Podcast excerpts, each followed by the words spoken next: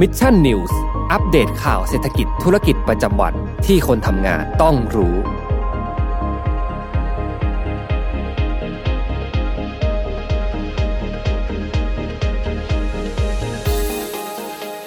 วัสดีครับยินดีต้อนรับเข้าสู่รายการ Mission News Live นะครับประจำวันที่ 4 กุมภาพันธ์ 2565 นะครับอยู่กับผมแจ็คกิลาติครับแล้วก็แป้งสิริประภาค่ะอ่าก็เป็นประจำทุกวันศุกร์นะครับเราจะมาพบกันมีผมแล้วก็มีน้องแป้งมาร่วมอ่านข่าวกันด้วยค่ะสวัสดีนะครับพี่แจ็คอีกรอบหนึงนะคะ แล้วก็สวัสดีทุกคนเลยนี่ครับทักทายกันมาเต็มไลฟ์เลยนะคะอืมต้องบอกว่าเอ่อวันศุกร์แบบนี้เชื่อว่าหลายๆคนเนาะจริงๆศุกร์ต้นเดือนด้วย หลายๆคนต้นเดือนน่าจะกำลังเดินทางออกไปรับประทานอาหารอะไรที่ไหนกันหรือเปล่า จับจ่ายใช้สอยวันนี้วันศุกร์นะคะ แป้งกำลังคิดอยู่ว่าเลิกงานแล้ว กระตุ้นเศรษฐกิจกันหน่อยพี่แจ็คจริง ๆ ได้ข่าวมีคนชวนมาละใช่ คนที่อยู่หลังกล้องใช่ไหมคนที่อยู่ลังกล้องเออนะ ชวนเก่งเหลือเกินนะครับ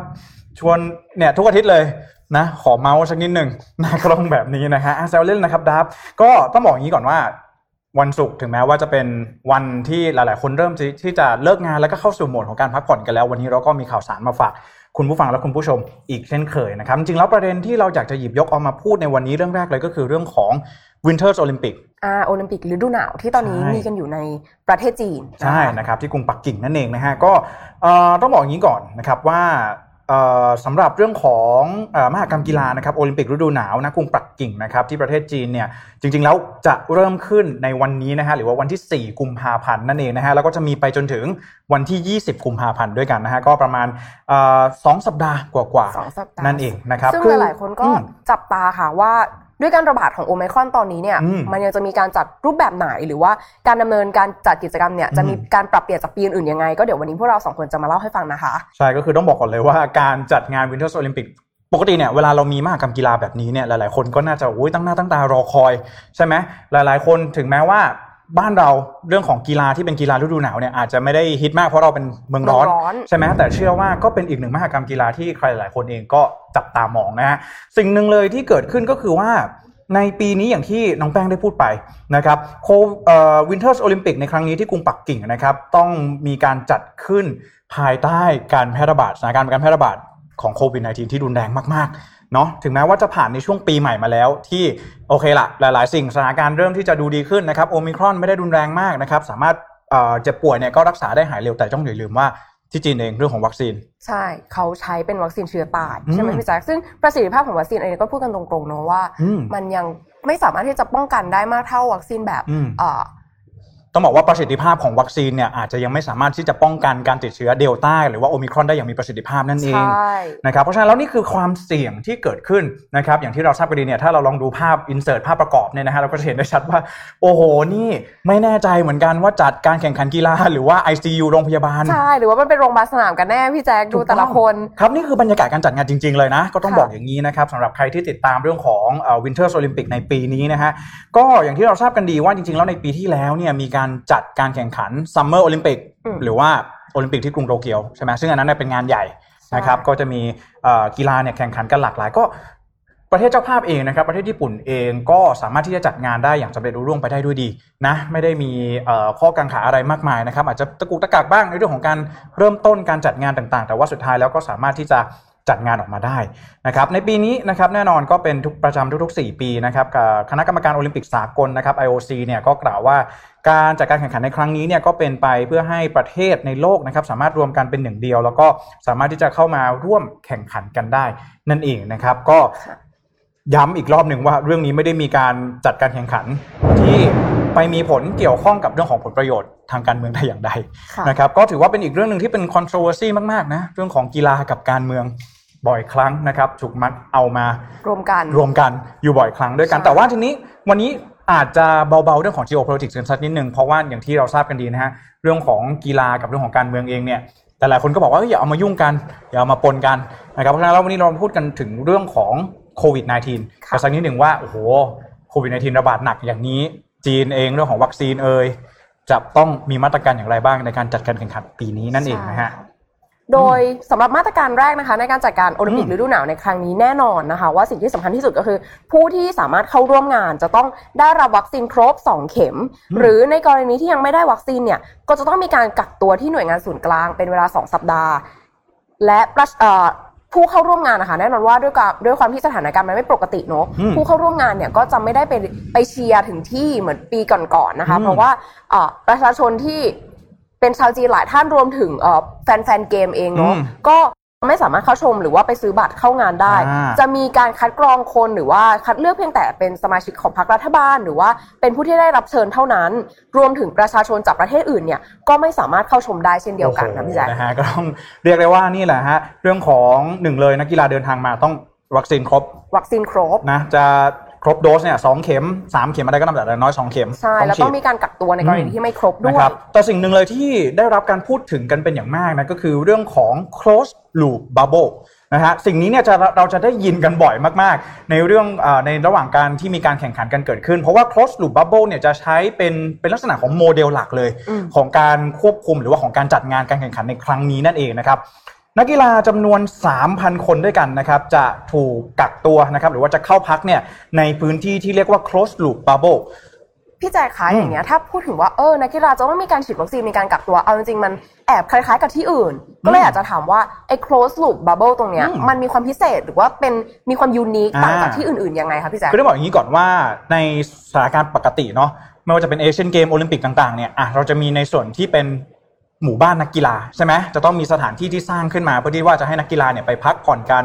จัดตารางการฝึกซ้อมมีฟ a ซิลิตี้ต่างๆ ให้ใช้นะซึ่งถ้าเป็นสถานการณ์ปกติเนี่ยนักกีฬาเองถ้าหากว่าว่างเว้นจากการซ้อมนะหรือบางทีแข่งขันเสร็จแล้ว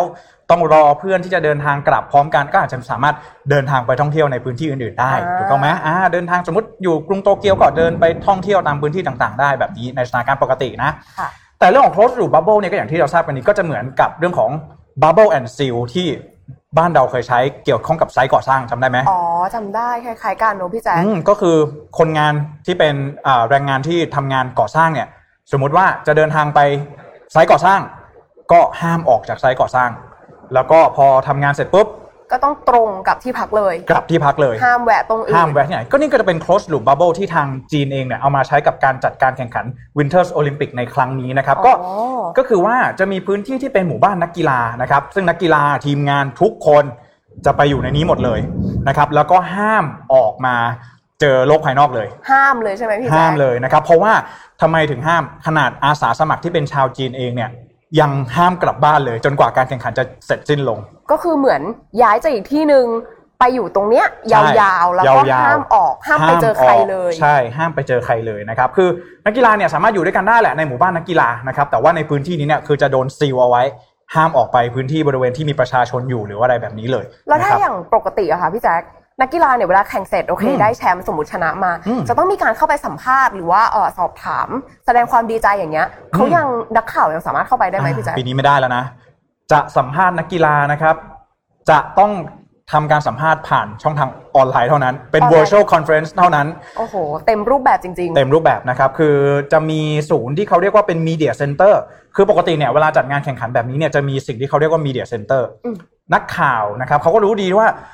นักข่าวจากทั่วโลกอะจะต้องมาทำข่าวนักกีฬาของประเทศเขาถูกต้องไหมค่ะเขาก็จะมีการจัดตั้ง media center นะครับเพื่อที่จะมีการช่วยเหลือในเรื่องของอุปกรณ์เรื่องของคิวต่างๆ ฝากคงฝากของกินคงกินข้าวทำเอกสารอะไรต่างๆ แบบนี้ใช่ไหมๆค่ะซึ่งในปีนี้เนี่ยการจัดตั้ง Media Center นะครับในกรุงปักกิ่งเนี่ยถือว่าน่าสนใจมาก เพราะว่าเขาเอาหุ่นยนต์แล้วก็ระบบ automation มาใช้งานอย่างเต็มรูปแบบน้องแป้ง โอ้โหเรียกว่าก้าวหน้าไปอีอืม step เหมือนกันนะคะกับการแข่งขันโอลิมปิกใช่เรายังไม่เคยเห็นภาพนี้มาก่อนที่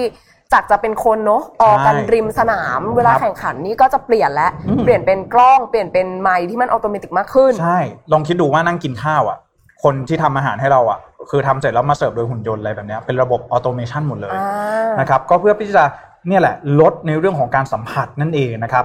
เอ่อจริงๆขอย้อนไปพูดเรื่องอาสาสมัครนิดนึงค่ะช่วงนี้ เราเพิ่งผ่านเทศกาลอะไรมา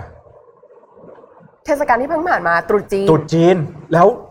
ที่เมืองจีนเขาจัดใหญ่โต Winter โอลิมปิกใช่ไหมใช่ค่ะซึ่งเขาบอกว่าอาสาสมัครเนี่ย ห้ามกลับบ้าน หมายความว่าในช่วงตรุษจีนที่ผ่านมาช่วงของการเตรียมการเนี่ยโอ้เขาก็ไม่ได้กลับไปเยี่ยมบ้านของเขาด้วยไม่ได้กลับบ้านในช่วงตรุษจีนด้วยโอ้โหซึ่งสำหรับคนจีนการเทศกาลตรุษจีนนี่ก็ถือว่าเป็นเทศกาลที่สำคัญ แล้วก็เอ่อเป็นเทศกาลที่เขาแบบกลับไปหาบรรพบุรุษกันเนอะพี่แจ๊คถูกต้องฮะโอ้เพราะฉะนั้นแล้วสิ่งนี้เองเนี่ยนะครับจึงทำให้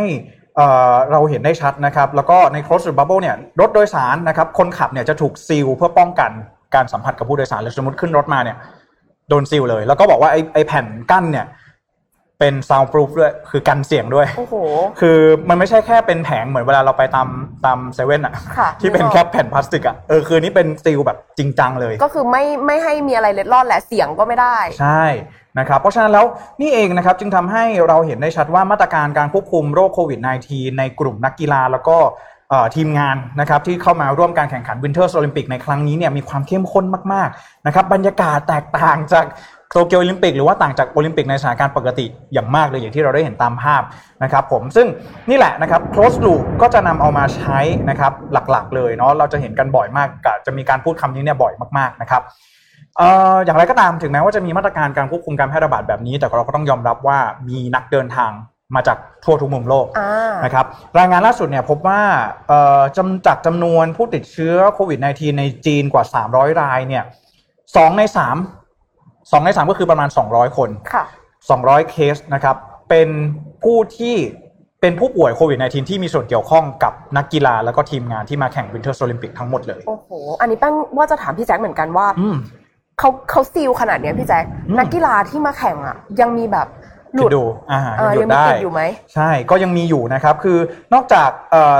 200 เคสใช่ไหมเราโดยประมาณที่เกี่ยวข้องกับ Winter โอลิมปิกนะครับล่าสุดเนี่ยมีรายงานเหมือนกันว่าเมื่อวันเสาร์ที่ผ่านมาเนี่ยมีรายงานว่ามีนักกีฬาในหมู่บ้านนักกีฬาเนี่ยติดเชื้อเพิ่ม 19 รายด้วยโอ้สิบเก้าราย ก็ลองคิดดูแล้วกันว่าขนาดมาตรการเข้มแบบนี้นะครับก็ยังสามารถที่จะมีการติดเชื้อโควิด -19 ได้นะครับแต่ซึ่งเอาละแน่นอนนะครับมันเกิดขึ้นได้อย่างที่เราทราบกันดีนะว่าต่อให้เราจะควบคุมกันได้ดีแค่ไหน มันก็ยังมีโอกาสที่จะติดได้นะครับทีนี้เนี่ยมีกรณีของนักกีฬานะครับรายหนึ่งที่ค่อนข้างน่าสนใจมากนะครับก็คือคุณ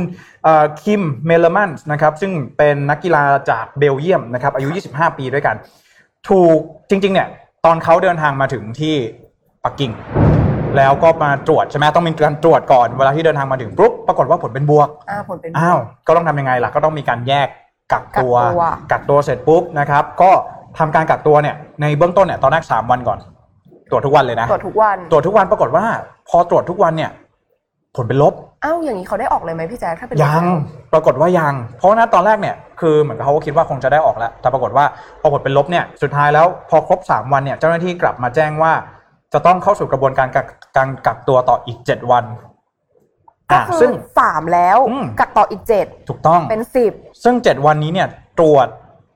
RT PCR test วันละ2ครั้ง โอ้โหวันละสองครั้ง วันละนะ วันละนะครับ แล้วก็เอ่อพอครบ7วันเนี่ย ปรากฏว่าผลก็เป็นลบนะ ปรากฏว่าเจ้าหน้าที่ก็มาแจ้งอีกว่าต้องอยู่ต่ออีก7วันนะ โอ้โห14วันบวกก็คือเหมือนจะได้ออกแล้ว3ใช่ คือเราก็ต้องเข้าใจแหละนะว่าความรู้สึกเนี่ยก็คือคุณคิมเองเนี่ยร้องไห้เลยนะ มีการอัดคลิปวิดีโอแล้วก็โพสต์ลงโซเชียลมีเดียนะครับแล้วก็ร้องไห้เลยนะฮะว่า โอ้เนี่ยตอนนี้เนี่ยโดนกักตัวไม่ได้เจอใครเลยนะครับสามารถจะไปซ้อมได้แต่ว่าไม่เจอใครเลย ซึ่งเราก็เข้าใจได้นะฮะว่าคนที่คือความรู้สึกเนี่ยสมมุติว่าพี่มาบอกน้องแป้งว่า เราต้องกักตัว 21 วันนะเราก็จะทำใจแล้วว่า 21 วันเนี้ยเราต้องอยู่คนเดียวถูกต้องไหมใช่แต่ค่ะถ้าเกิดสมมติมีคนบอกว่า 3 วันนะเอ้ยเราก็จะใจชื้นนิดนึงว่าสามวันเอเอง อเจ็ดวันนะ โอเค อีกเจ็ดวันเอแล้วง ก็อีก7วันนะ ใช่ไหม ซึ่งนี่แหละนะฮะก็ถึงเห็นสิ่งที่เราเห็นได้ชัดนะฮะว่า เนี่ยแหละนะครับ คือหลังจากที่ เกิดกรณีของคุณคิมนะครับเมลมังส์เนี่ยทำให้ทาง IOC นะครับคณะกรรมการโอลิมปิกสากลเนี่ยได้มีการประกาศเข้ามาช่วยเหลือนะครับโดยมีการร้องขอให้ย้ายนะครับนักกีฬาหญิงรายนี้เนี่ยเข้าไปพักในพื้นที่หมู่บ้านนักกีฬาอืมก่อนนะครับซึ่งจริงๆต้องบอกก่อนว่าสามารถเข้าไปพักในหมู่บ้านนักกีฬาได้ แต่ว่าเวลาทำการซ้อมหรือว่ากินข้าวอะไรเนี่ยก็ต้องทำคนเดียวอ๋อออยู่ก็ต้องอยู่คนเดียว แต่ว่าอืมมันก็ไม่แน่ใจเหมือนกันว่าจะช่วยในเรื่องของสภาพจิตใจได้หรือเปล่า แต่ว่านี่เราเห็นได้ชัดว่าเป็นตัวอย่างที่ ทางการจีนเนี่ยค่ะคุมเข้มมากเขาเข้มงวดกันจริงๆ ก็อย่างน้อยถือว่าอืมออกจากห้องกักตัวครับได้ออกมาเล่นกีฬานิดนึงอืมให้ร่างกายมันได้ fresh ขึ้นมานิดนึงก็น่าจะถูกต้องช่วยได้ แต่ก็นะครับไม่แน่ใจว่าจะอืมช่วยครับได้ทั้งหมดหรือเปล่านะๆก็นี่คือบรรยากาศรวมๆแล้วกันที่วันนี้เอามาฝากก่อนเป็นชิมลางไปก่อนนะฮะว่าวันนี้นะครับเทศกาล Winter โอลิมปิกที่กรุงปักกิ่งเนี่ยเริ่มต้นขึ้นแล้วนะครับ สิ่งที่อยากจะมาพูดต่ออีกเรื่องหนึ่งเลยก็คือว่าเรื่องของเอ่อ geopolitics แล้วกันอะเรื่องของภูมิรัฐศาสตร์เนาะคือก่อนหน้านี้เราก็ทราบกันดีว่ามีการเอ่อมีประกาศบอยคอรดใช่มีการอืมบอยคอรดทางจีนเนอะเป็นกระแสที่ค่อนข้างใหญ่เลยแหละค่ะในรอบปีที่ผ่านมาใช่เรื่องนะครับของเอ่อชาวอุยกูร์อืมนะคะซึ่งมีหลาย ๆ ประเทศที่เขาก็บอยคอรดทางจีนเองในเรื่องของสิทธิมนุษยชนของชาวอุยกูร์ในตอนนั้นใช่ไหมคะครับใช่ประกอบกับครั้งนี้ที่เกิดการจัด Winter โอลิมปิกขึ้นเนี่ยอื มมันก็มีบางประเทศใช่ไหมคะที่ตัดสินใจที่จะไม่ส่งนักกีฬาเข้ามา ซึ่งประเทศที่ไม่ส่งนักกีฬาเข้ามาแข่งขันนะคะ ก็ได้แก่ประเทศสหรัฐอเมริกา ออสเตรเลีย อังกฤษอืมแล้วก็เบลเยียมนะคะที่ตัดสินใจคว่ำบาตรจีนในการใช่คือต้องบอกอย่างนี้ก่อนว่าเป็นการคว่ำบาตรทางการทูตอะคว่ำบาตรคว่ำบาตรใช่ในทางโลกคือใช่ไหมเขาไม่ได้ส่งเอ่อเจ้าหน้าที่เข้ามาสังเกตการณ์เนาะแต่อาจจะมีนักกีฬาที่มาจากประเทศนี้เข้ามาแข่งขันด้วยนะครับเป็นการคว่ำบาตรทางการทูตเนาะแล้วก็ล่าสุดอินเดีย ก็เป็นประเทศล่าสุดที่เข้ามาคว่ำบาตรในการแข่งขัน Winter โอลิมปิกครั้งนี้ด้วยแต่ว่าจริงๆแล้วเนี่ย ก็มีการออกมาพูดเหมือนกันว่าเอ๊ะจริง ๆ แล้วการคว่ำบาตรทางการทูตเนี่ยมันอาจจะไม่ได้ไม่ได้ไม่ได้ผลอะไรหรือเปล่าเนาะใช่เพราะทางเออเพราะทางการจีนเขาก็ออกมาปฏิเสธในกรณีของเออซินเจียงอุยกูร์อืมอยู่ตลอดว่ามันเขาจะบอกว่าเป็นเรื่องในประเทศเขาใช่ไม่เกี่ยวเออไม่เกี่ยวแล้วไม่ก็ปฏิเสธการมีอยู่ของการทรมานทรกรรมต่างๆค่ายกักกันที่เดขึ้นั้นไม่มีไม่มีก็เป็นเขาบอกออเป็นโรงเรียนเฉยๆครับที่รับเข้าไปด้วยความสมัครใจอันนี้ก็คือเป็นใช่ฝั่งทางฝั่งจีนนะคะใช่ครับ ก็วันนี้ เอาเป็นว่าเราจะรายงานแล้วก็เกาะติดสถานการณ์เรื่องนี้กันอย่างใกล้ชิดอีกทีหนึ่งเดี๋ยวจะเอาภาพบรรยากาศเนี่ยมาให้ดูกันบ่อย ๆ นะครับว่างานจัดการแข่งขันที่เปรียบเสมือนกับเราเดินเข้าห้องฉุกเฉินมันเป็นอย่างไร คือต้องบอกอย่างนี้เราเข้าใจแหละนะเราเข้าใจก็เป็นมาตรการที่ทางจีนเองเขาดำเนินการควบคุมโควิด -19 แบบ zero covid นะครับเรื่องของวัคซีนที่ประชาชนชาวจีนฉีด มันเป็นปัจจัยสำคัญมาก เนาะเราก็ไม่อยากเห็นการแพร่ระบาดที่มันเป็นการแพร่ระบาดในระลอกที่ใหญ่ๆเนาะเพราะฉะนั้นแล้วใช่เรื่องนี้นะครับมันไม่ใช่แค่ เราจะมาบอกว่าเฮ้ยมันเป็นความล้มเหลวอะไรเปล่าแต่อย่างน้อยเราก็ต้องเข้าใจแหละนะครับว่าจีนเองเขาก็ต้องปกป้องประชาชนของเขานะครับเขาก็ต้องทุ่มสรรพกำลังทุก ๆ อย่างทรัพยากรต่างๆ ในการที่จะปกป้องแล้วก็ป้องกันไม่ให้ประชาชนของเขาเนี่ยติดเชื้อในขณะเดียวกัน ก็ต้องให้งานอีเวนต์เนี่ยดำเนินต่อไปได้ด้วยใช่แล้ว เขายังต้องปกป้องชื่อเสียงของเขาด้วยในฐานะอืมเอ่อผู้จัดงานนะคะครับว่าจะต้องไม่เป็นผู้ที่เริ่มต้นในการสร้างการระบาดระลอกใหม่ให้มันเกิดขึ้นกับใช่ประชาชนในประเทศครับอื่นๆด้วยผมอ่าอ่านนะฮะก็เราฝากกันนะครับ เดี๋ยวสัปดาห์หน้าถ้าหากว่ามีอัปเดตคืบหน้าอะไรเดี๋ยวเรามาติดตามกันนะครับหลายๆท่านบอกว่าฟ้าผ่าเสียงดังมากต้องให้เสียงดังมาก ทางบ้านเอ่อฝนตกกันบ้างไหมคะ ตรงนี้ Mission อืมแบบว่าเดี๋ยวจะออกไปทานข้าวกันไม่ได้แล้วค่ะ ใช่นะฮะก็คือต้องบอกอย่างนี้ว่า เสียงดังคือบางทีเนี่ยพูดเนี่ยเรารู้สึกว่าเราพูดเสียงดังแล้วนะใช่เมื่อกี้ฟ้าผ่าเสียงเมื่อกี้กฟ้ารบผ่าเลเสียงยดังใช่นะครับเมื่อกี้ผมตกใจเลยสะดุ้งเลยอ่านะฮะก็ถ้าเกิดว่ามีปัญหาเรื่องเสียงเรื่องอะไรเนี่ยนะครับ ก็สามารถทักเข้ามาเอ่อแจ้งดับไว้ได้เลยนะฮะเดี๋ยวดับจัดการให้นะฮะเดี๋ยวจัดการได้หรือเปล่าไม่รู้นะจะออกไปฟาดฟันกับสายฟ้าด้านนอกให้ครับนะคะผมอะอะขอบคุณสวัสดีทุกท่านด้วยนะครับ ที่เข้ามาติดตามรับชมรับฟังกันในวันนี้นะครับ โอเค เราไปนอกประเทศกันมาแล้ว เดี๋ยวคราวนี้เรากลับมาในข่าวบ้านเมืองเรากันบ้างดีกว่านะคะอืมจากล่าสุดค่ะรัฐสภาของเราวันนี้มีมติคว่ำรายงานขุดคลองไทยค่ะอืมจะบอกอย่างนี้พี่แจ๊คว่าการขุดคลองเนี่ยมันเป็นกระแสที่เราพูดกันมานานแล้วเนอะขุดคลองไทยใช่ไหมขุดคลองไทยเนี่ยมันอืมเราพูดกันมาแบบ เท่าที่แป้งจำได้คือแป้งมีเรื่องนี้เข้ามาในในความทรงจำเยอะมากครับๆตั้งแต่แบบประวัติศาสตร์เราก็แบบเหมือนมีกระแสเรื่องการตั้งแต่ขุดคอคอดกะแล้วอืมอ่าแล้วมาล่าสุดในเรื่องของการขุด ขุดคลองไทยตอนนี้อ่าก็ได้ครัเรียบกว่าประชาชนเองเนี่ยก็ดิสคัตกันนักอืมวิชาการก็มีการออกมาแถลงการ มีการออกมานำเสนอแนวคิดว่าถ้ามันเกิดขึ้นจริง ๆ เนี่ยใช่มันจะเป็นไปในลักษณะไหนอ่าแล้วก็มันจะส่งผลกระทบอะไรกันบ้าง คือจริงๆอะเขาจะมีการศึกษาเส้นทางแล้วก็อืมดูว่าเอ้ยตรงจุดไหนที่มันขุดได้บ้างเนาะก็จะมีหลากหลายเส้นทางมาก แต่ว่าเขาก็ใช่มีการลงมติเลือกกันเส้นทางเป็นเส้นทาง 9A 9A อะที่เราขึ้นภาพกันอยู่ให้ตอนนี้นะฮะใช่ก็จาก จังหวัดกระบี่นะฮะอำเภอสิเกานะครับไปออกอีกทางฝั่งหนึ่งก็คือทางด้านของอ่าอำเภอระโนดนะครับใช่จังหวัดนครศรีธรรมราชนะครับอันนี้เป็นเส้นทางที่เขาเลือกมาในใช่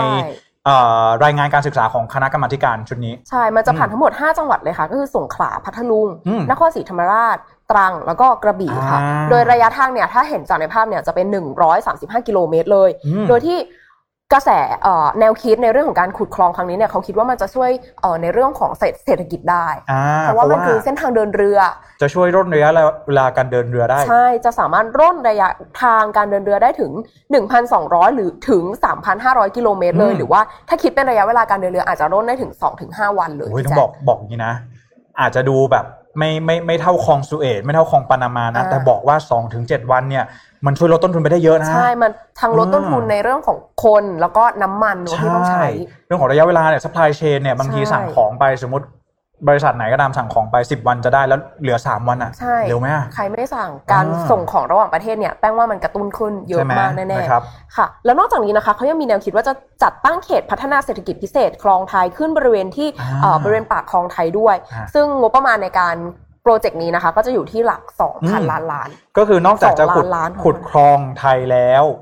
จะมีการจัดตั้งเขตเศรษฐกิจพิเศษด้วย ซึ่งใช่เขตเศรษฐกิจพิเศษเนี่ยมันจะมีการผ่อนปรนเรื่องมีนโยบายมีกฎหมายที่มาสนับสนุนการทำธุรกิจการลงทุนมากขึ้นใช่แบบนี้ก็คือถือว่าเป็นเมกะโปรเจกต์เมกะโปรเจกต์จริงๆ เพราะว่าหลัก 2 ล้านล้านเลยพี่แจ๊คแล้วก็ต้องอย่าลืมว่าไม่ใช่แค่เรื่องของเศรษฐกิจอย่างเดียว เรื่องของสิ่งแวดล้อมด้วยแน่นอนมันก็จะต้องศึกษากันให้ดีๆหน่อย จะลงทุนอะไรแบบนี้จะมาขุดมั่วๆซั่วๆไม่ได้ ไม่ได้ มันอืมกระทบกับหลายฝ่ายไหนจะชาวบ้านที่อยู่ระแวกนั้น เราไม่รู้ว่าต้องเวรคืนที่อีกหรือเปล่าอืมครับอ่าซึ่งวันนี้นะคะอ่า หลังจากที่มีกระแสการพูดคุยเนี่ยทางรัฐของเราเนี่ยได้มีการยื่นยติที่ทางสสเนี่ยได้เสนอเข้าไปตั้งแต่วันที่ 16 มกราคมปีครับ63 ก็คือ 2 ปีที่แล้วอืมเข้าไปทั้งหมด 9 ยตินะคะ แล้วก็ได้ทำการศึกษามาเรื่อยๆ เลยจนอืมล่าสุดปัจจุบันนะคะ มีการโหวตเกิดขึ้นในวันนี้นะคะอืม ถามว่าเช้าวันนี้มันเกิดอะไรขึ้นพี่แจ๊คก็คือสภาสภาผู้แทนราษฎรของเรานะคะ มีการพิจารณารายงานผลการพิจารณาศึกษาการขุดคลองไทยอืมแล้วก็การพัฒนาพื้นที่ระเบียงเศรษฐกิจภาคใต้ ซึ่งเป็นการพิจารณาต่อจากครั้งก่อนนะคะอืมซึ่งครั้งก่อนๆเนี่ยทาง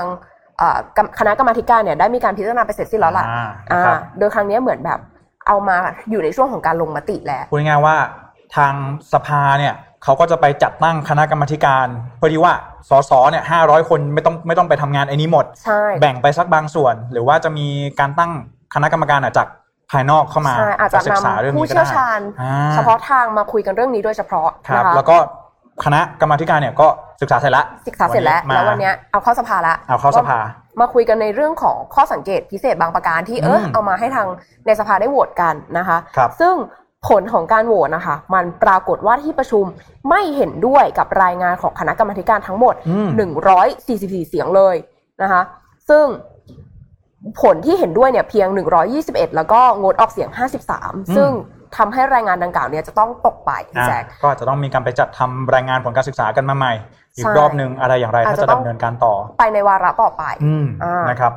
ซึ่งมันมีประเด็นว่าทางฝ่ายค้านที่เกิดขึ้นในวันในในสภาวันนี้นะคะอืมไม่มีประเด็นในเรื่องของเอ่อการโหวตอืมอ่า อันนี้ต้องพูดก่อนว่าการโหวตเนี่ยมันมันอาจจะมีความคลุมเครือนิดนึง เพราะคืว่าอก็คือต้องบอกอย่างนี้ก่อนว่า ก่อนที่เราจะไปดูว่าสสเนี่ยเขาอยากให้ขุดหรือไม่อยากให้ขุดเนี่ยต้องไปดูที่ระเบียบการโหวตโหวก่อตนก่อนอ่าว่ามันต้องโหวตในประเด็นอะไรแบบนี้ใช่ไหมใช่ค่ะ ซึ่งมันแบ่งออกเป็นทั้งหมด 2 กรณีก็คือ การเห็นชอบต่อรายงานอืม กับการเห็นชอบต่อข้อสังเกตของคณะกรรมาธิการชุดนี้อ่าอ่าซึ่งวันนี้เนี่ยในที่ประชุมอะเขาดันให้โหวตข้อเอ่อให้โหวตให้เห็นชอบต่อข้อเอ่อต่อรายงานนอ่าซึ่งไม่ใช่ข้อสังเกตอ่าซึ่งมันก็เลยกลายเป็นกระแสกันขึ้นมาในรัฐสภาว่าเอ้ย ท่านประธานอืมให้โหวตแบบเนี้ยมันต่างอะไรกับที่ ถ้าสมมติว่าผลโหวตออกมาว่าไม่รับเนี่ย แล้วการที่คณะกรรมาธิการไปไป ทำศึกษางานมามาเอออ่ามันก็เป็นเสีโมยเปฆะล่าสิมันก็เสียเปล่าสิทำไมไม่โหวตข้อสังเกตล่ะใช่ดูสิมันว่าคณะกรรมอ่ากรรมาธิการเนี่ยเขามี opinion มี feedback อะไรบ้างเกี่ยวกับเรื่องนี้ใช่เพราะว่าในหนึ่งข้อเนี่ยแน่นอนว่าเราไม่สามารถพูดว่าเราจะเห็นด้วยกับทั้งหมดได้อืมหรือถ้าไม่เห็นด้วยเพียงข้อเดียวเนี่ยมานับว่าเราเห็นด้วยหรือว่าไม่เห็นด้วยพี่แจ๊คอ่าอ่าเพราะฉะนั้นมันควรที่จะไปดูในข้อข้อสังเกตหลายข้อข้อไปไหมใช่อ่าในรายข้อมากกว่า ไม่ใช่ไปดูว่ารายงานมีอะไรบ้างแบบนี้ใช่อืมค่ะ ซึ่ง มันก็เกิดข้อถกเถียงตรงนี้แล้วก็คุณสุภชัยโพสุนะคะไปเอ่อรองประธานสภาผู้แทนราษฎรคนที่สองที่ทำหน้าที่เป็นประธานการประชุมในยตินี้เนี่ยอืมเขาได้ชี้แจงว่าข้อปฏิบัติของสภาค่ะ เมื่อมีการศึกษาของคณะกรรมาธิการแล้ว และนำผลการศึกษาเข้าสู่ที่ประชุมแล้วเนี่ยครับแนวปฏิบัติที่คุณชวนหลีกภัยประธานสภาขออืงมเรานะคะเอ่อเขาได้ถือปฏิบัติมาก็เขาบอกว่าการให้มีมติสองครั้งแบบเนี้ยถูกต้องแล้ว นะคะอ่าโดยครั้งแรกเนี่ยเขาจะถามก่อนว่าสมาชิกเนี่ยเห็นด้วยกับรายงานที่คณะกรรมาธิการศึกษามาไหมอืมถ้าไม่เห็นด้วยเนี่ย ก็ไม่ต้องโหวตถึงข้อสังเกตอะอะเขาบอกว่าเนี่ยคือข้อปฏิบัติของทางคุณชวนหลีกภัย ซึ่งเป็นคนแบบอ่าทำให้มันปฏิบัติต่อกันมา คือคือตอนนี้เนี่ยมีสองฝ่ายที่บอกว่าข้อบังคับเนี่ยผลที่บังคับใช้เนี่ยมันแตกต่างกัน ใช่เหมือนฝ่ายหนึ่งบอกว่าข้อบังคับที่เป็นลายลักษณ์อักษรพูดอืมไว้อย่างหนึ่ง แต่ข้อปฏิบัติที่ทำกันในรัฐสภามันอะเป็นอีกแบบหนึ่งก็เลยเป็นอันให้ทำให้พอมันมีการโหวตว่าต้องรับรายงานทั้งฉบับ ก็เลยต้องโหวตก็เลยต้องโหวตตามนั้นไปอะค่ะโอ้โหแม้ว่าเขาจะถกเถียงกันว่า เอ้ย มันมีข้อบังคับชัดเจนนะคะ อันนี้คือเขาระบุเลยว่า ข้อที่อืม104 กับ 105นะที่ประธานประธานจะถามว่าเห็นชอบอืมกับรายงานหรือไม่ เนี่ย ถ้าถามประเด็นเนี้ยมันมันมีประเด็นแน่นอน เพราะว่าอย่างที่บอกความแตกต่างทางความคิดใช่บางรายข้ออะพี่แจ๊ค คือมันจะเช็คถูกทั้งฉบับไม่ได้ไม่ได้ ต้องมาดูกันทีละข้อใช่ไหมล่ะใช่คือโอ้โหทำไม่กับโปรเจกต์สองล้านล้านบาท มันต้องมีรายละเอียดยิบย่อยเยอะแยะแค่ไหน เราควรที่จะมาเช็คกันไปเป็นข้อๆไหมว่าโอเคใช่ตรงนี้ผ่านนะ ตรงนี้เราแย้งอยากแย้งตรงนี้อืมแต่ถ้าเราอยากแย้งแค่ข้อเดียวจากทั้งฉบับเนี่ยเราจะบอกว่าไงอะเราจะเห็นด้วยหรือเราไม่เห็นด้วยนั่นน่ะสิคือมันไม่ใช่การใช้เสียงส่วนมากอะแต่แป้งอันนี้ส่วนตัวว่าแบบอืมเราน่าจะมาดูเป็นรายละเอียดให้มันละเอียดกันไปมากกว่านี้นะครัคะบอะนอกจากนี้นะคะในเรื่องของ การขุดคลองไทยพี่แจ๊คอืมมันมีในเรื่องข้อถกเถียงกันอื่นๆ ว่าแบบเฮ้ยขุดแล้วมันคุ้มค่ากับการลงทุนไหมเพราะอย่างที่บอกเมกะโปรเจกต์มาใช้เงินถึง 2 ล้านล้านบาท ใช่อ่าแล้วมันกินเวลาโปรเจกต์นี้ไม่ใช่แบบปี 2 ปีเสร็จแน่นอนอืมมันเป็นไปไม่ได้ครับแล้วก็จะมีผู้ได้รับผลกระทบจากการทำเมกะโปรเจกต์เนี้ยหลายคนไม่ว่าจะเป็นทั้งชาวบ้านอยู่แถวนั้นอย่างที่บอกใช่อาจจะต้องมีการเวรคืนที่ ลองคิดว่าบ้านเราอะอยู่ดีอยู่วันหนึ่งบอกว่าจะ ต้องไปอยู่ที่อื่นนะอะอ่าจะขุดคลองนะพวกเราอะไม่เท่าไหร่พี่แจ๊คแต่ว่าผู้ใหญ่อะอืมญาติญาติที่เขาแบบอายุเยอะแล้ว มีความใช่ติดบ้านอย่างเงี้ยนั่นน่ะสิอ่านะคะนะฮะอยากจะชวนกันถามอ่ามันมีอาจจะมีหลาย ๆคนนะคะอืมที่เสนอมาว่าการขุดคลองเนี่ยมันเป็นประโยชน์ต่อเศรษฐกิจของเราถามว่ามันเราฟังดูว่าโอเค มันจะมีเส้นทางเดินเรือผ่าน ประเทศเราจะดีมัขึ้นฟึ่งฟูอืมอ่าหลาย ๆ ประเทศจะเข้ามาทำการค้าอืมแต่ถามว่าเราเป็นผู้ได้รับผลประโยชน์จริง ๆ หรือเปล่าถ้ามาอืมคิดคิดดูตามตัวเลขจริง ๆ นะคะนะครับพอมาพิจารณาถึงตรงนี้นะคะ คุณรุธีพนมยงค์นะคะ เป็นผู้เชี่ยวชาญด้านโลจิสติก และคณะบดีคณะพาณิชยศาสตร์และการบัญชี มหาวิทยาลัยธรรมศาสตร์เขาได้อืมออกมาให้ข้อมูลนะคะว่าที่ผ่านมาเนี่ยมันเป็นข้อถกเถียงสำคัญ และเขาก็ได้ทำงานวิจัยโดยที่จัดทำแบบจำลองทำนายสถานการณ์หลังจากที่ขุดคลองไทยขึ้นมาครับแล้วก็พบว่าจริง ๆ แล้วเนี่ย ประเทศที่จะได้รับผลประโยชน์ที่สุดจากการอืมขุดคลองไทยครั้งนี้อะคือประเทศจีนและเกาหลีใต้อืมซึ่งประเทศไทยอะจะเป็นเจ้าของที่เป็นเจ้าของพื้นที่เองเนี่ยอาจจะได้รับผลประโยชน์ไม่มาก เพราะว่า เราเป็นแค่ทางผ่านอ๋อถูกคำว่าทางผ่านที่พูดตรงไหนก็เจ็บเนอะพี่แจ๊คก็คืออาจจะต้องดูให้ชัดเจน ว่าจะขุดใช่ทีนึงเนี่ยมันมันทางมูลค่าทางเศรษฐกิจเนี่ยมันดีขนาดคุ้มค่าไหมคุ้มค่าไหมอ่าแล้วก็แน่นอนมันไม่ได้คืนทุนในปีเดียวอ่าเพราะว่าเนี่คยรับเขาระบุเลยว่าขนาดประเทศจีนและเกาหลีใต้ที่จะได้ผลประโยชน์มากที่สุดเนี่ยอืมยังจะเริ่มเห็นการเปลี่ยนแปลงทางเศรษฐกิจในระยะเวลา 15-20 ปีหลังจากขุดสำเร็จเลอืยมซึ่งแน่นอนอืมเราก็ต้องถัดไปจาก 15-20 ปีอีกกว่าจะก็ต้องใช้ระยะเวลา ระยะเวลาแน่นอนอ่าค่ะ ส่วนในอีกประเด็นหนึ่งประเด็นอืมที่สองนะคะในเรื่องของการร่นระยะเวลาเดินเรืออืมเขาตั้งข้อสังเกตค่ะว่าการลัดมาที่ประเทศเราเนี่ยมันร่นระยะเวลาเดินเรือได้ถึง 2-5 วันอันเนี้ยมากน้อยจริงไหมอ่าอะก็เกิดเป็นข้อถกเถียงกันอ่าอะจริงหรือเปล่า สรุปแล้วที่คำนวณคำนวณกันมาเนี่ยมันมันกี่ดูวันไปเอกันงหรือเปล่าแน่เอออ่อ่าก็มาดูกันนะคะ ตรงนี้เขาก็เหมือนเดิมก็ค่ะ เขาก็ได้ทำการ ศึกษาทดลองมาแล้วล่ะว่ามันจะแล่นเรือเนี่ยผ่านคลองของเราอะด้วยความที่แน่นอนมันเหมือนเป็นการเทียบท่าใช่ไหมคะมันไม่สามารถแล่นได้ด้วยความเร็วพี่แจ๊คอ่าเพราะมันคือการอะถ้าดูอย่างในภาพมันไม่ได้ห็เป็นห open water ใช่มันเป็นมันคือเหมือน inland water ใช่มันคือเหมือนเป็นคอขวดที่คุณบีบเข้ามาแล้วเข้าทางช่องเล็ก ๆ ช่องเดียวครับซึ่งแน่นอนว่าระยะเวลาเนี่ยมันจะต้องชะลอลง แล้วก็อืมแน่นอนเข้ามาทางทางไทยเนี่ยมันก็จะต้องมีการดำเนินการในเรื่องของ ไม่รู้ว่าจะต้องจัดลำดับคิวยังไง หรือว่าเอ่อระยะเวลาที่ต้องขั้นตอนเทียบท่าต่างๆใช่มันจะต้องมีขั้นตอนนะตรงนั้นอีกอืมซึ่งแน่นอนมันไม่ใช่คุณอยากจะขับเรือเข้ามาแล้วคุณเข้าได้คุณเข้าไม่ใช่อ่าแน่นอนนะคะซึ่งเขาก็มีการประมาณว่าอาจจะประหยัดได้เต็มที่สุดๆอะเพียงวันเดียวโหนะไม่คุ้มนะ ไม่คุ้มหรือเปล่าคุ้มหรือเปล่าอ่าเออนะฮะและนอกจากนี้อะอีกประเด็นหนึ่งซึ่งเมื่อกี้หลังหลังไม่เราก็ถกเถียงกันอยู่ข้างบนใช่ในเรื่องของความความมั่มั่นนคคงงอ่ามีการบอกว่า เอ้ย มันจะเป็นการแบ่งประเทศขึ้นเหนือกับใต้หรือเปล่านั่นน่ะสิ ซึ่งเอ๊ะใช่มันก็เป็นประเด็นที่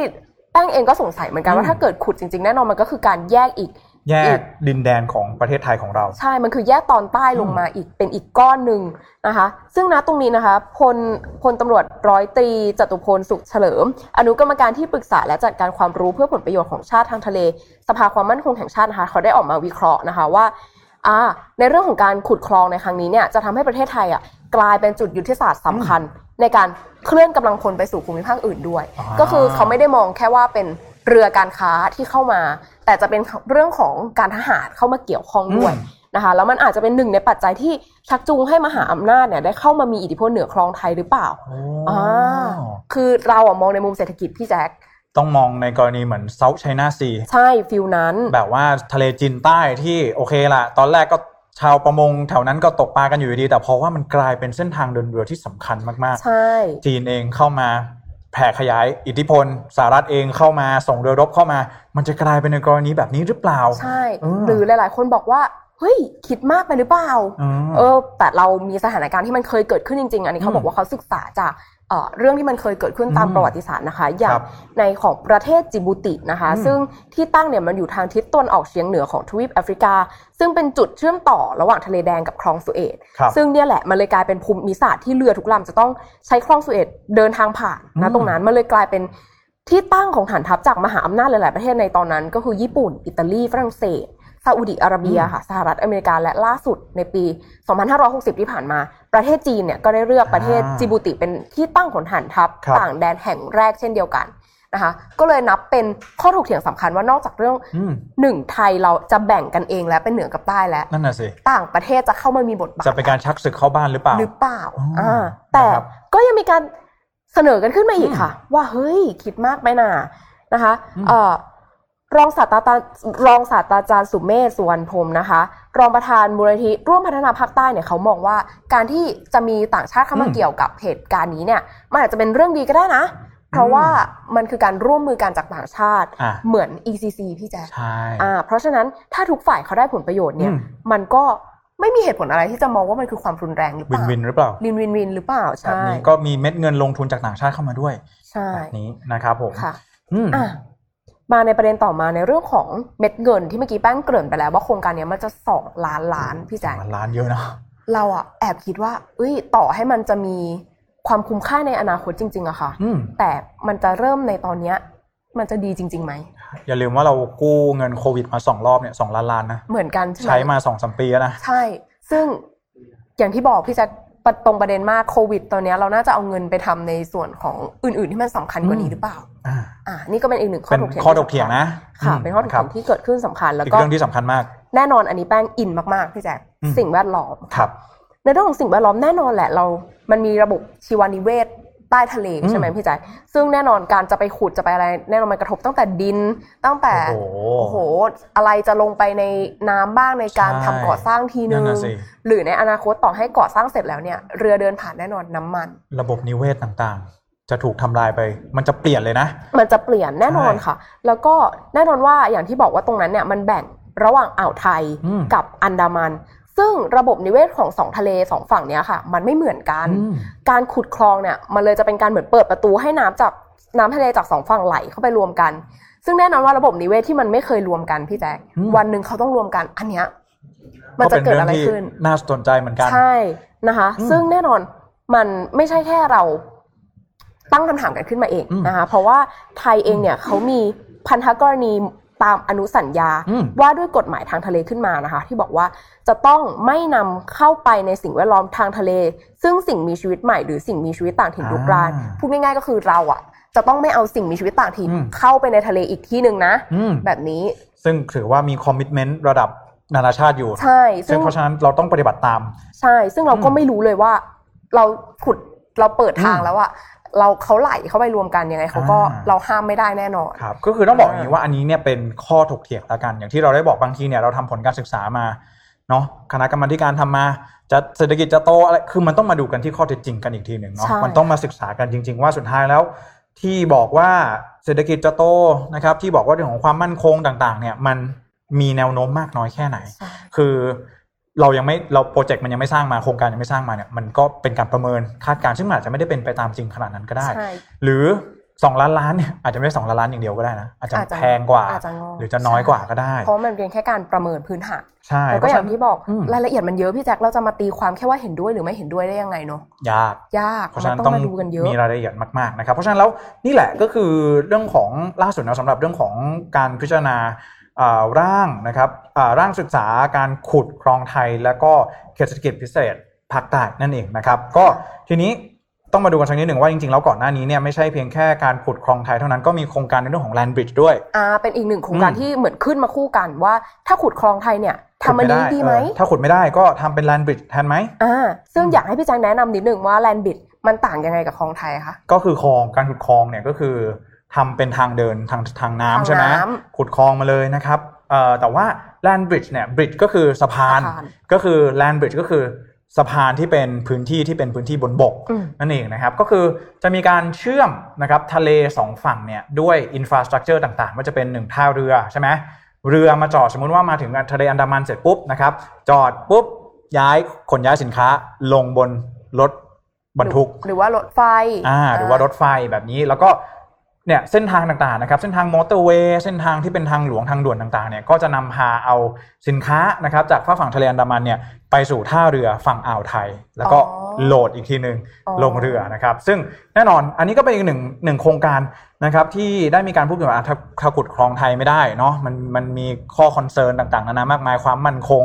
เรื่องอะไรต่างๆอย่างน้อยๆนะครับ Land Bridge เองก็อาจจะเป็นอีกหนึ่งโครงการที่ต่างชาติให้ความสนใจ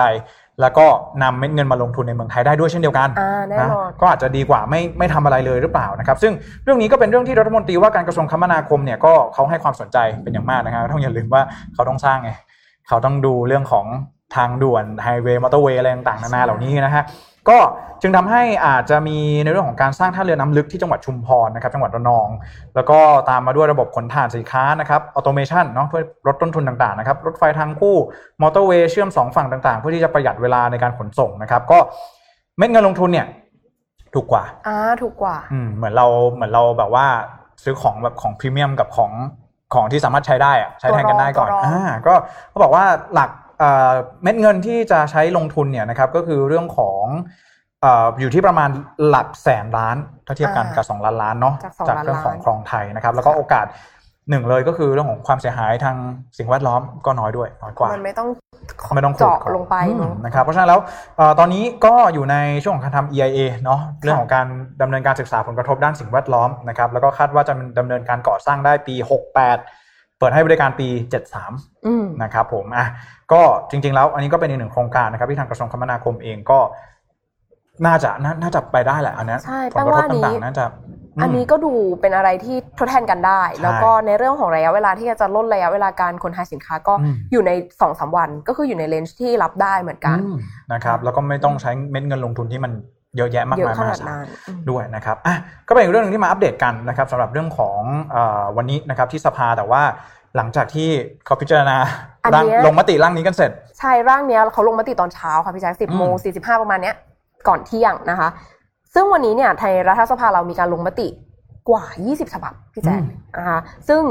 ถามว่ามันราบรื่นขนาดนั้นไหมอันเนี้ยครับเป็นที่ถกเถียงเป็นที่น่าจับตา เพราะว่าอืมภายหลังที่พิจารณาเอ่อ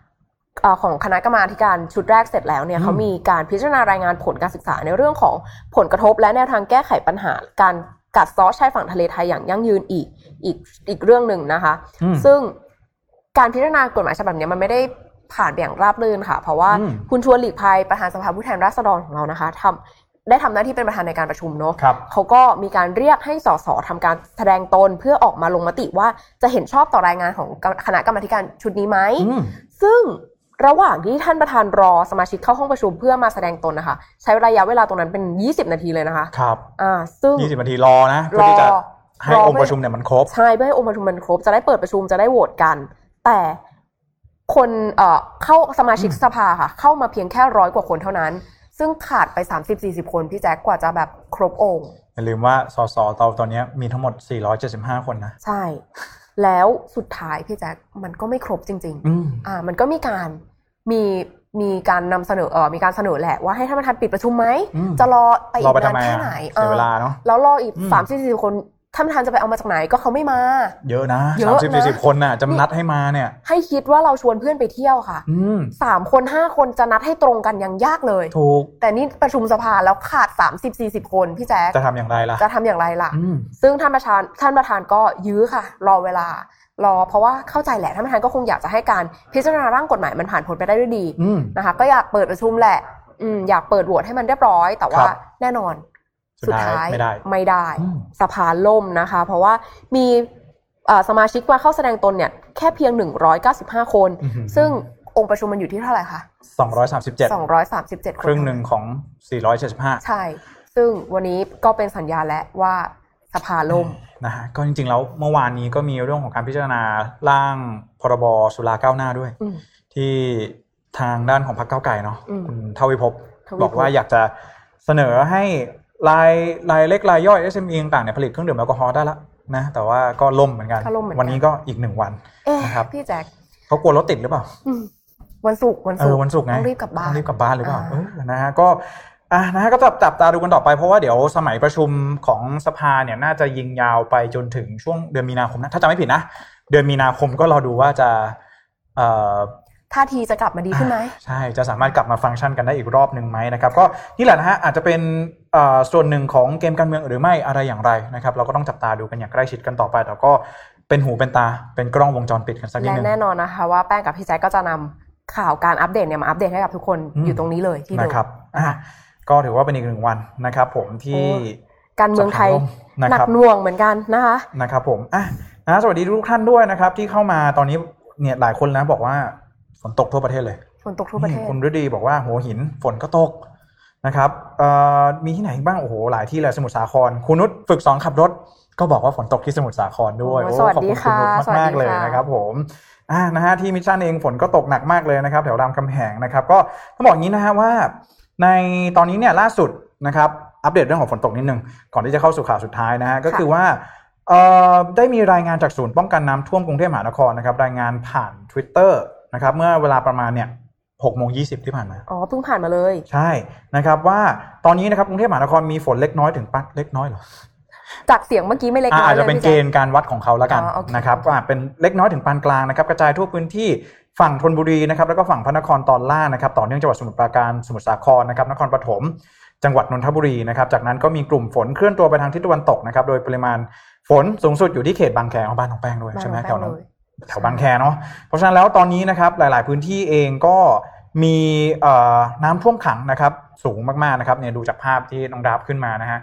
รัชดาพิเศษก ต่างๆนะครับไม่อยากออกจากออฟฟิศเลยค่ะตอนนี้อืมก็น่าหจะวังขยับว่าไปไหนไม่ได้เลย เนี่ยเราก็จริงๆแล้วที่เล่าเยอะนี่ไม่ใช่อะไรนะรอฝนหยุดเราฝนหยุดนะครับ ผมก็เนี่ยเดี๋ยวในช่วงนี้นะครับเดินทางกลับบ้านเย็นวันศุกร์แบบนี้นะครับต้นเดือนแบบนี้โอ้โหเชื่อว่ารถน่าจะติดมาก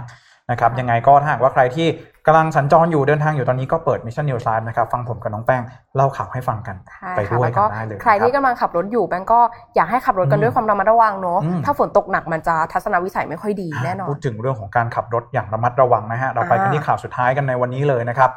เอ่อทางด้านของเทสลานะครับล่าสุดเนี่ยเตรียมที่จะออกมาเรียกคืนรถยนต์จำนวนกว่า 54,000 คัน ในสหรัฐอเมริกา เยอะนะพี่แจ็คจำนวนห้ารู้ไหมทำไม ทำไมอะคือจริงๆแล้วเนี่ยต้องบอกก่อนว่าเทสลาเทสลาเนี่ยน้องแป้งมันเหมือน iPhone อ่าก็คือว่ามันเป็นรถที่สามารถอัปเดตซอฟต์แวร์ได้อ๋อมันจะมีระบบปฏิบัติการของมันอยู่ค่ะใช่ไหมทีนี้เวลามีฟีเจอร์อะไรต่างๆเนี่ยใช่ไหมเขาก็จะอัปเดตผ่านตัวซอฟต์แวร์เหมือนเวลาเราอัปเดต iOS อะอ๋อในโทรศัพท์ใช่ไหมก็คือเหมือนเรียกเรียกคืนรถเพื่อไปอัปเดตฟีเจอร์ก่อน ใช่ ซึ่งในปกติแล้วเนี่ย เขาจะมีการอัปเดตตัวซอฟต์แวร์เนี้ยอยู่แล้วตามปกติ แต่ว่าในฟังก์ชันล่าสุดนะครับ ซึ่งเป็นเอ่อฟังก์ชัน full self driving beta ก็คือ full full self driving เนี่ยก็คือรถยนต์ที่เป็นเอ่อเป็นระบบขับเคลื่อนแบบอัตโนมัติอัตโนมัติเหมือนโดยแบบไร้คนขับนั่นเองนะฮะ ซึ่งในตัวฟังก์ชันนี้เนี่ยมันจะมีฟีเจอร์ที่มีชื่อว่า rolling stop rolling stop อืมอืม rolling stop คืออะไร มันคือฟีเจอร์ที่เหมือนทำให้รถเนี่ยมีการชะลอหยุดใช่ไหมคะใช่แต่ว่าตัว ฟีเจอร์เนี้ยมันทำได้เพียงแค่ชะลอความเร็ว ซึ่งแน่นอนอย่างที่เราทราบกันว่าอเมริกาเนี่ยค่อนข้างจะซีเรียสในเรื่องของอืมป้ายหยุดรถค่ะ ถ้าใช่เจอป้ายหยุดรถเนี่ยเขาไม่เหมือนในไทยนะ ที่เราจะแบบขับไปเลยพี่แจ็คเพิ่งพูดเมื่อเช้าเลยใช่ว่าไปอเมริกามาเนี่ย ป้ายเนี่ยป้าย stop sign เนี่ย คือถ้าคือเห็นเนี่ยอืมทำทำเป็นเมินไม่ได้นะคะ เหมือนในประเทศไทยไม่ได้ เพราะว่าอเมริกาค่อนข้างซีเรียสมากใช่ๆถ้าเห็นยังไงคุณก็ต้องหยุดใช่ซึ่งตัวฟีเจอร์ rolling stop ตรงนี้เนี่ยเขาไม่ได้หยุดไม่หยุดเขาทำได้แค่ชะลอชะชะลลออแล้วก็ไป ซึ่งแน่นอนมันผิดกฎหมายทางการจราจรของทางสใช่หรัฐคือมันไปขัดแย้งกับกฎหมายนะของทางด้านขององค์การความปลอดภัยบนท้องถนนแห่งชาติสหรัฐนั่นเองนะฮะอ่าที่เขาออกมาบอกว่าจริง ๆ แล้วเนี่ยการที่รถไม่หยุดในบริเวณที่มีป้ายหยุดเนี่ยมันจะเพิ่มความเสี่ยงต่อการเกิดอุบัติเหตุบนท้องถนนอืมนะครับซึ่งเพราะฉะนั้นแล้วเอ่อเรื่องของฟีเจอร์นี้เนี่ยมันจึงมันจึงกลายเป็นว่าโฮ้ยพอคุณเจอ stop sign เนี่ยป้ายหยุดเนี่ยทำไมคุณไม่หยุดเนาะอย่างไรก็ตามเนี่ยนะครับทางด้านของอีลอนมัสเองก็ออกมาทวิตทวิต ผ่านบัญชี Twitter ส่วนตัวนะครับ ว่าจริงๆแล้วตัว rolling stop เนี่ยมันไม่ได้มีปัญหาต่อความปลอดภัยบนท้องถนนอ้าวก็ไอองค์องค์การเขาบอกอยู่ว่ามันจะเพิ่มความเสี่ยงนะครับอาจจะว่าทางอีลอมัสเองก็บอกมาบอกนะว่ามันจะไม่มีปัญหาต่อความปลอดภัยบนท้องถนนนะครับเนื่องจากฟีเจอร์ rolling stop เนี่ยจะทำให้ความเร็วของรถยนต์ลดลง 3 กิโลเมตรต่อชั่วโมง เมื่อมาถึงป้ายหยุดนะครับ แล้วก็รถยนต์เนี่ยจะไม่สามารถเคลื่อนต่อไปได้นะครับ หากมีสิ่งกีดขวางใดๆบนท้องถนนนั่นเองนะครับ คือต้องบอกอย่างนี้ก่อนว่าเวลาขับมาเนี่ย นะครับ รถยนต์เนี่ยไอ้ rolling stop เนี่ยมันจะทำงานเมื่อรถยนต์เนี่ยมีความเร็วต่ำกว่า 9 กิโลเมตรต่อชั่วโมงอ๋อคือต้องต่ำกว่า 9 กิโลเมตรตัวฟีเจอร์นี้ถึงจะทำงาน ใช่ ซึ่งแปลว่าถ้าขับมาเร็วๆเลยก็ มันไม่ทำงานเราต้องเราต้องกดเบรกเอง อ๋อออ่านะครับ เพราะฉะนั้นแล้วเอ่อไอฟีเจอร์ตัวนี้เนี่ยถามว่าอีลอนมัสก์เองเขาก็พูดมันก็มีส่วนแหละ เพราะว่าไอฟีเจอร์เนี้ยกว่ามันจะทำงานเนี่ยโอ้โหรถมันต้องช้ามากแล้ว 10 กิโลเมตรต่อชั่วโมงใช่ไหมแล้วพอ ต่ำต่ำอ่า9กิโลเมตรใช่ไหมพอต่ำกว่า9แล้วเนี่ยลดไปอีก3เหลืออีกประมาณหก6อย่างมากใช่ไหมเพราะฉะนั้นแล้วความเร็วรถเนี่ยมันไม่ได้เร็วอยู่แล้วเพราะฉะนั้นอีลอนมัสเองก็บอกว่าเออจริงๆแล้ว Rolling Stone เนี่ยมันไม่ได้เอ่อ rolling stop เนี่ยมันไม่ได้ส่งผลต่อเรื่องของความปลอดภัยบนท้องถนนหรอกเพราะว่าความเร็วเนี่ยมันก็น้อยอยู่แล้วเพียงแต่ว่ามันไม่ได้หยุดแค่นั้นนะครับแต่สิ่งที่มันกลายเป็นประเด็นถกเถียงเลยก็คือว่าจริงๆแล้วเนี่ยมันไม่เกี่ยวหรอกว่ารถจะหยุดเอ่อจะช้าแล้วไม่เกิดอุบัติเหตุมีความเสี่ยงไม่มีความเสี่ยงแต่ว่า พอมันมีป้ายจราจรเนาะใช่ว่าให้เขาหยุดเนี่ยมันก็ควรที่จะต้องหยุด ใช่เขาซีเรียสอย่างที่แป้งบอกเพราะเขาระบุเลยว่า ยานพาหนะทุกชนิดจะต้องหยุดนิ่ง เมื่อพบสัญญาณหยุด completely stop ใช่หยุดนิ่ง หยุดนิ่ง ไม่ใช่แค่ชะลอแล้วผ่านไปเหมือนบ้านเราอันนี้นะไม่ครับได้ เพราะฉะนั้นแล้วเอ่อทางด้านของเทสลาเองก็จึงได้มีการประชุมหารือร่วมกับเนี่ยแหละองค์การความปลอดภัยบนท้องถนนแห่งชาติสหรัฐนะครับแล้วก็ตัดสินใจที่จะยกเลิก ฟีเจอร์ rolling stop เพื่อความปลอดภัยบนท้องถนนนะครับ แล้วก็ทางเทสลาเอง ได้มีการประกาศเรียกคืนรถยนต์เทสลานะครับ รุ่น Model S Model X นะครับ Model 3 แล้วก็ Model Y นะ ก็จะมีการกำหนดรุ่นอยู่ว่ามีรุ่นปีไหนบ้างโฉมไหนบ้างนะครับจำนวนมากถึง 54,000 คันทั่วสหรัฐนะครับ โดยการเรียกคืนเนี่ยจะเป็นไปตามความสมัครใจของผู้ใช้งานก็คือเป็น voluntary เอ่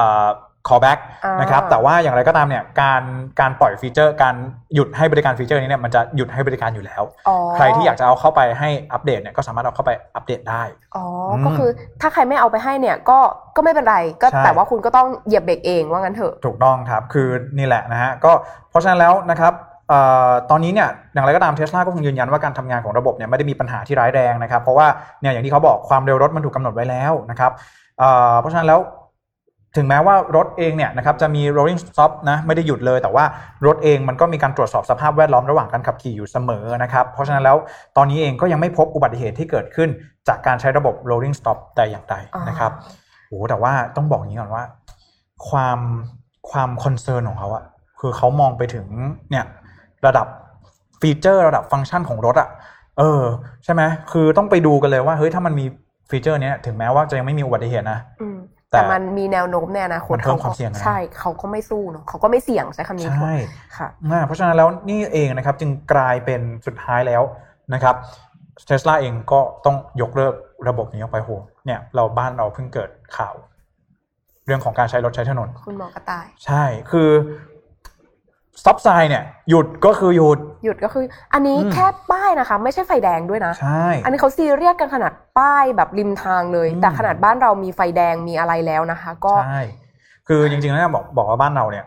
ถ้าถ้าอ่านตามข่าวเนี่ยจะบอกว่าเวลาเจอทางม้าลายเนี่ยให้ชะลอชะลอเนี่ยแปลว่าหยุดหรือเปล่าชะลอแค่ชะลอไม่หยุดชะลอคือไม่หยุดไม่หยุดใช่ไหมคือคือยังไม่ต้องไปพูดถึงขั้นว่าต้องหยุดทุกทางม้าลายเอาแค่ชะลอก่อน